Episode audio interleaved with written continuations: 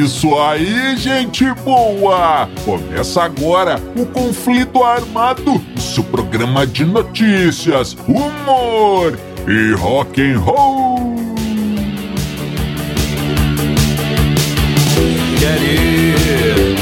E vamos para as manchetes de hoje. Conheça os fãs selvagens do Led Zeppelin. Novidade. Nirvana causa tumulto em show. Toda certeza e Prodigy proibido na MTV. vazia Tudo isso e muito mais no conflito armado que começa agora. Eu sou Bob Macieira e aqui comigo no estúdio meu arquirrival e melhor amigo Crânio. Tudo bem, Crânio? Tudo bem, Bob? Saudações, caros ouvintes. Tamo junto no rock. Tamo junto no Rock Crânio e sem mais delongas, vamos ao nosso primeiro assunto.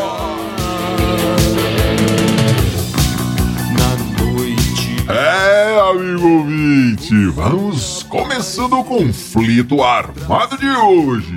E para começar, vamos falar de uma das bandas mais importantes do rock and roll de todos os tempos, cara. Olha aí. Vamos falar deles do Led Zeppelin, os loucos, os selvagens do Led Zeppelin. E o que, acontece, crânio? O, veja bem, jogar TVs pelas janelas dos hotéis, andar de motos nos corredores, isso aí já era normal para os caras, né? Os caras eram muito loucos mesmo. E veja bem, crânio, muito da culpa disso aí, de toda essa loucura, era do empresário da banda, o nosso querido Richard Cole. Por quê? Por quê, crânio? Porque é, ele era obrigado, ele tinha a obrigação, na verdade, de controlar ali os ímpetos juvenis É. dos, dos, dos caras, dos membros da banda. Mas isso não acontecia. Na verdade, ele era o pior de todos.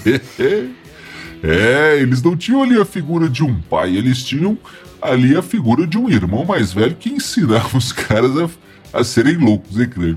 Mas nada disso importa aqui. Por quê? Porque o que acontece aqui é o seguinte, crânio. Certa vez, os meninos levados do Led Zeppelin foram banidos, banidos de uma cidade. Crânio. E, por incrível que pareça, o mais interessante dessa história é que não foi culpa deles, não foram as loucuras de John Bonham que, que causaram problemas na cidade, não. A culpa dessa vez foi dos fãs. O que, que aconteceu? Olha aí, vamos, estamos lá nos meados dos anos 70 e tal. O Led Zeppelin é a maior banda do mundo naquele momento. né? Já haviam lançado ali mais ou menos uns seis discos. Star to Heaven já tocava pra todo lado. E eles tinham uma imensa base de fãs.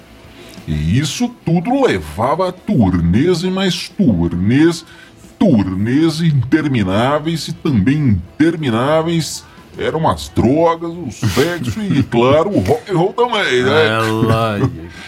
Então o que acontece? Havia uma cidade ali nos Estados Unidos que era muito importante, né? uma base de fãs realmente gigantesca, que era a cidade de Boston, onde os caras eram adorados, eram idolatrados.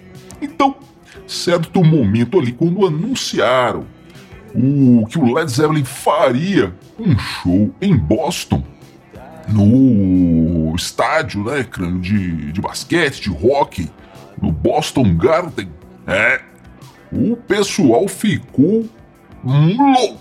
todo mundo queria o ingresso e tudo. E o que que acontece?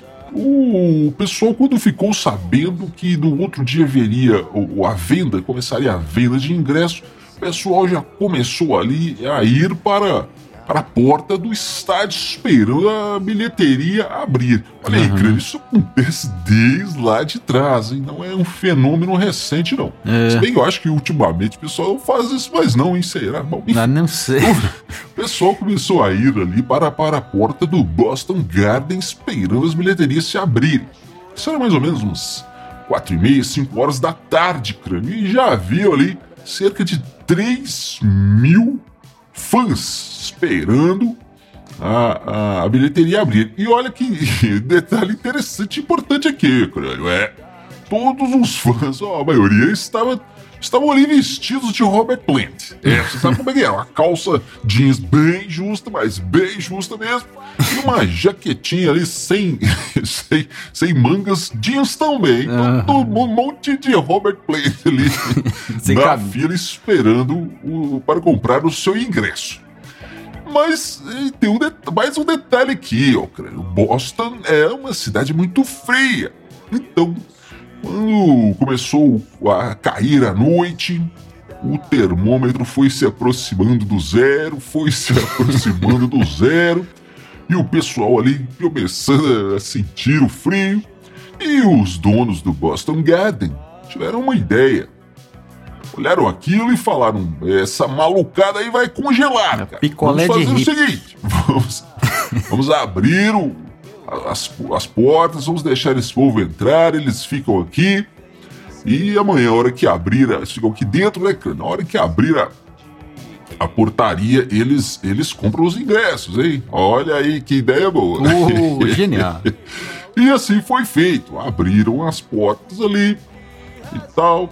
E o pessoal, "Oh, muito obrigado, cara, vocês são muito legais. E foram se acomodando ali e tal. Sentando ali, conversando. Aí já começou a subir uma fumacinha estranha.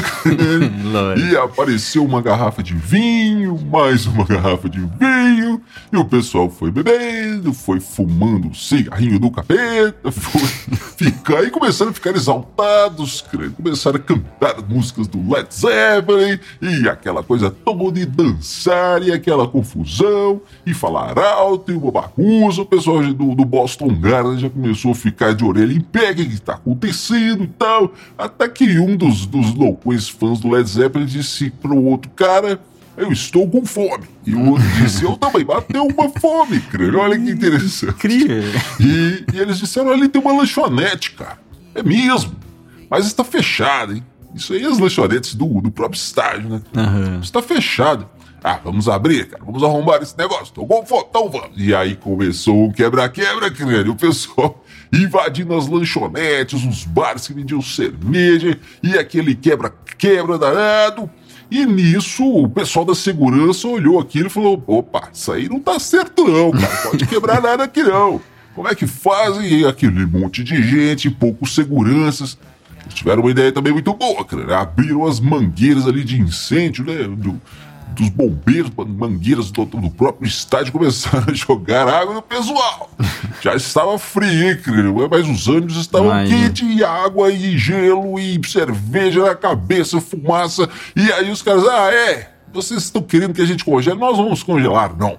E começaram, crânio, a incendiar as almofadas ali, o- né, os assentos do, do, do- do estádio, começaram a pôr fogo e fazer fogueiras, e aí que o negócio enfumaçou mesmo, crânio. Ai, ai, ai. E aí não teve jeito, a polícia teve que ser chamada, veio com, com, com a tropa de choque e conseguiram controlar a situação por fim, deixando para trás ali o- um prejuízo de cerca de 30 mil doletas, É. 30 mil dólares.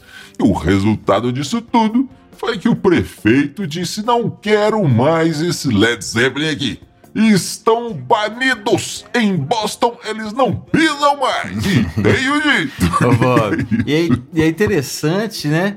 Que. Muito interessante isso aí. Os caras foram proibidos de pisar na cidade, nem na cidade eles estavam. né?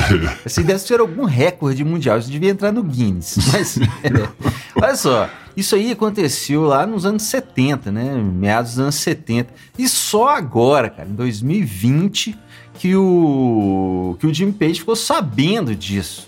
Jimmy Page também é meio lesado, né?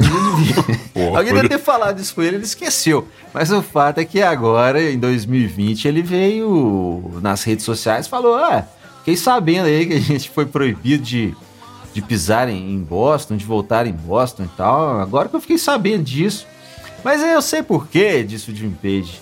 Na verdade, esse, pre- esse prefeito aí era fã dos Stones. Foi por isso que ele proibiu a Ah, gente. tá. O que, que o cara foi falar? Mas aí o Mick Jagger foi e falou também, ô, qual é, ô, Jim Page? Nem tô sabendo dessa história. Essa, essa aí não é culpa minha, não. Me inclua fora dessa.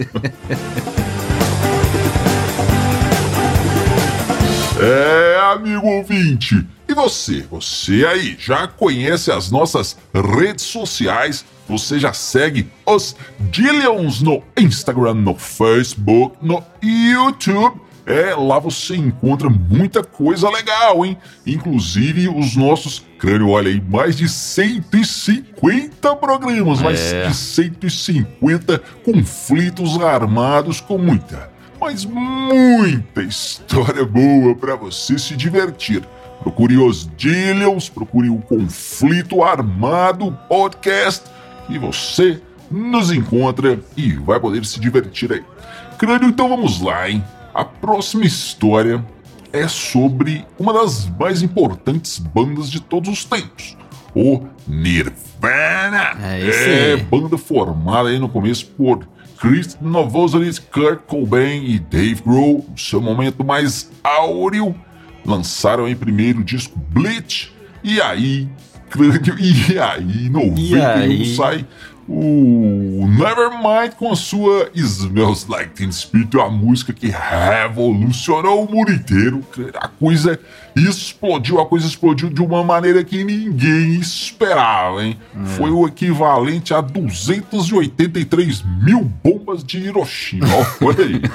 Kurt. Cobain virou o porta-voz de uma geração, cara. O Kurt Messias Cobain, o, o, o chefe aí, o comandante da geração X. Tudo que o cara falava, o pessoal ouvia, tudo que ele vestia, o, o pessoal queria vestir também. É mesmo. E a verdade é o seguinte, né, crânio? Poucos, pou- poucas pessoas na história da humanidade captaram tão bem o espírito do seu tempo quanto o Kurt acabou fazendo, né? É. Virou algo parecido aí com uma Beatlemania, né, crânio? A Nirvana mania. Tudo era Nirvana, todo mundo se vestia como o Kurt Cobain. Foi uma coisa realmente espantosa. Tanto que tem gente que chama o Kurt de Cristo Cobain. Olha aí. Nunca vi Vamos lá então, amigo. É, o- o caso aqui é o seguinte, cara. Uma bela noite de, de sol, Ah, uma noite lá em 1991, crânio em St. Louis. Show do Nirvana. E pra variar ali, o, tinha mais fãs do que ingressos, crânio. Mas o pessoal entrou assim mesmo, show lotado, show loucura total. Começou o show ali, o Kurt é, é, tocando e tal. E, em certo momento, ele percebeu que é, os seguranças do evento ali, crânio, estavam sendo, digamos, pouco delicados com, com os fãs, crânio. É. sei, sei. Os fãs ali alucinados, agitando, faz, pulando ali uns sobre os outros, surfando ali na multidão. E quando chegavam perto do, do, do- do palco, os seguranças cuidadosamente davam uns socos, umas cotoveladas na cara da moçada, né? Sai daqui, cara! É. E cara ficou jeito. bem vindo aquilo, vendo aquilo, disse no microfone, né? Vamos parar com isso aí, galera. Ou vocês param de bater nos fãs, ou eu vou parar o, show, hein? Olha lá! E os seguranças disseram: Sim, senhor, senhor Cobain, senhor Cristo Cobain, senhor é que manda aqui, o show é seu, tudo bem, vamos ficar quietinhos aqui, vamos respeitar. Aí o Kurt Cobain começou o show de novo e começou a pancadaria. os fãs se amontoando e os seguranças descendo-lhes a borracha. É, ai, ai. E, e ao ver isso aí, ó, o Kurt Cobain disse: Ah, é? Então vocês vão ver só. Ô galera, galera, fãs, vamos fazer o seguinte: quero ver todo mundo aqui em cima do palco. Vamos invadir Ah. essa bagaça aqui. Quero ver esses seguranças segurarem todos vocês. Vamos lá, galera, sobe aí. E o que se seguiu aí foi um verdadeiro pandemônio. O pessoal realmente invadiu e, e, e pense bem aí, centenas e centenas de fãs alucinados para talvez ali uma dezena de, de seguranças. Quem disse que consegue parar? O pessoal invadiu o palco e no primeiro momento ali o Kurt Cobain ficou feliz. Ah, que legal, que show legal, todo mundo em cima do palco. Mas aí o, o som parou, cara. E o Kurt Cobain disse, o que aconteceu com a minha guitarra aqui? Quando ele percebeu que os fãs estavam roubando seus pedais, roubando seus amplificadores, Vai, e começaram a roubar tudo, e o pessoal tudo em cima do palco, aquela confusão crânio. E nesse momento, milagrosamente, baterista sempre dá um jeito, né, crânio? O Dave Grohl conseguiu tirar a sua bateria do palco, ele sabe-se lá como, e correu para os bastidores, onde ficou só apenas olhando a confusão. Pessoal em cima do palco roubando tudo, até os, os canhões de luz levando tudo. E o, e o Christopher Elite e o, e o Kurt Cobain ficaram presos no palco, espremidos na, na contra a parede, o fundo do palco, segurando é, é, suas guitarras, aí, sua guitarra, seu contrabaixo, segurando aquilo como.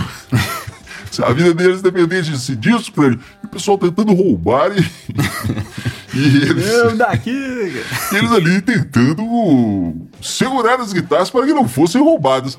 Ah, Kurt Cobain, cuidado com o que você fala. É. pois é, Bob. E era no começo ali do, do, do Nirvana, do, do, do sucesso, né? Sim, sim. E a partir disso aí, o Kurt Cobain aprendeu a não mexer com uma tuba ensandecida, né? Tanto que a gente viu depois ali, ele fez muitas loucuras no palco, mas isso aí, acho que nunca, nunca mais ele se atreveu, não.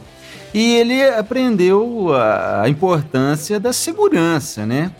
E dizem que ele falou com, com, com o Chris, Novos Elite, depois do show.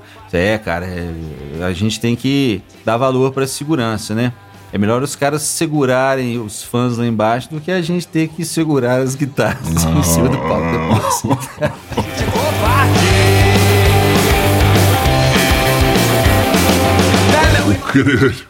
E agora sigamos aqui na nossa séria série é, Astros do Rock censurados na TV. E os nossos heróis de hoje, o crânio, são um prodígio, hein? É, Ah. são a banda Prodigy. É, a banda de.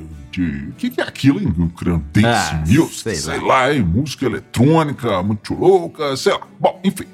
O Prodigy foi censurado pela MTV com a- o clipe da música Smack My Bitch Up, que é alguma coisa como é, dando umas porradas na minha na minha na minha rapariga, creio, né? dando uns petelecos na rapariga. É com a tradução de Smack My Bitch Up. Então, Certo. causou muita polêmica, isso aí pelo título e tal, e que enfureceu o- grupos feministas, cara, pra variar. Então, é.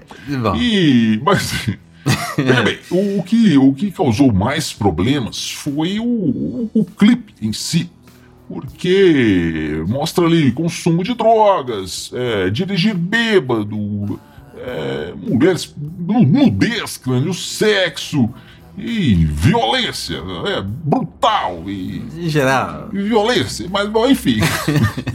o vídeo é bem legal, né? é bem legal, cara. Bem Mas é, no começo, o, o vídeo era exibido à noite, né? Depois de uma certa de uma certa hora, hora que a criançada ia dormir, aí a MTV passava. Mas depois foi tanta molação que o pessoal resolveu, o pessoal da MTV resolveu não passaram em, em hora nenhuma. Proibiram o videoclipe. Mas mesmo assim, ele ganhou, foi indicado a, a, a- quatro categorias do MTV eh, Video Music Awards de, de 98, crânio.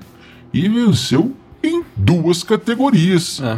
Tá proibido, mas tá premiado. É. Tá bom, né, crânio? Não, não, cara, tá bom nada. Censura não, Bob. Censura, censura não, cara. É, eu acho que tem formas de, de contornar, né? Como a MTV mesmo fazia, passava de madrugada. É. Se tem moleque que não pode ver aquilo acordar de madrugada, aí a culpa já não é da MTV, né? A culpa é dos pais. É como hoje falar em censurar a internet. Hoje, molecada acha tudo que quiser na internet. Você vai censurar a internet porque o pai não, não consegue controlar? Né? Entre outras coisas que querem censurar a internet aí. Olha. Mas enfim, o mais engraçado dessa história aí, Bob, é o. as feministas falando do, do clipe, né? É.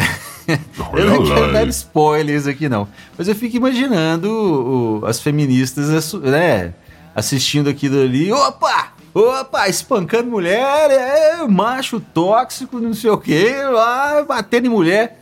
Aí depois tem uma reviravolta no final, né? Aconselho aí, ah, quem não viu, veja que, que vai que é engraçado imaginar as feministas assistindo isso aí. É, crânio. E amigo ouvinte, você fica agora com a banda Os Dillions e a música No Meu Lugar. Se você gostar, procure Os Dillions no Spotify, no Deezer aí, no seu, na sua plataforma de streaming preferida e segue a banda lá. Lembrando também que nós temos mais duas bandas importantes aqui em Dillion City, não é, Crânio? O Nova Overdrive Machine e a banda do nosso parceiro Crânio, que é a Crânio e os Elétricos. Dessa força aí para as bandas aqui de Dillion City, ouça lá, dê sua opinião, comente nas nossas redes sociais. Nos vemos no próximo conflito armado. Valeu! Valeu! Valeu! De gente chata. Hum. É meu irmãozinho, eu tô correndo, eu tô passando longe. Gente covarde. Tiro o tempo todo dia pra pensar. Vezes sem querer me vem uma ideia do que eu deixei de falar. Mas qualquer coisa que eu diga, o otário sempre vai discordar. Não paro um minuto pra entender, não paro um segundo pra raciocinar. E nada disso importa, não destilo veneno. Eu não perco meu tempo com alguém que só queria estar no meu lugar.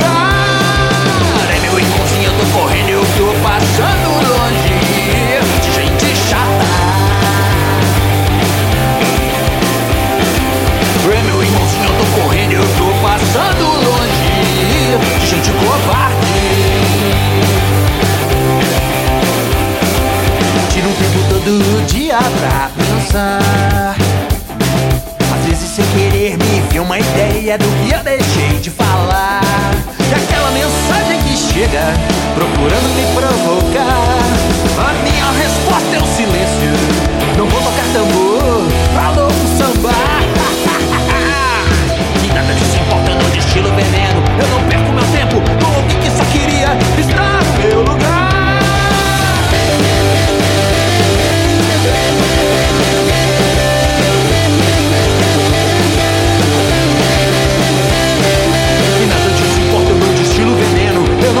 tempo.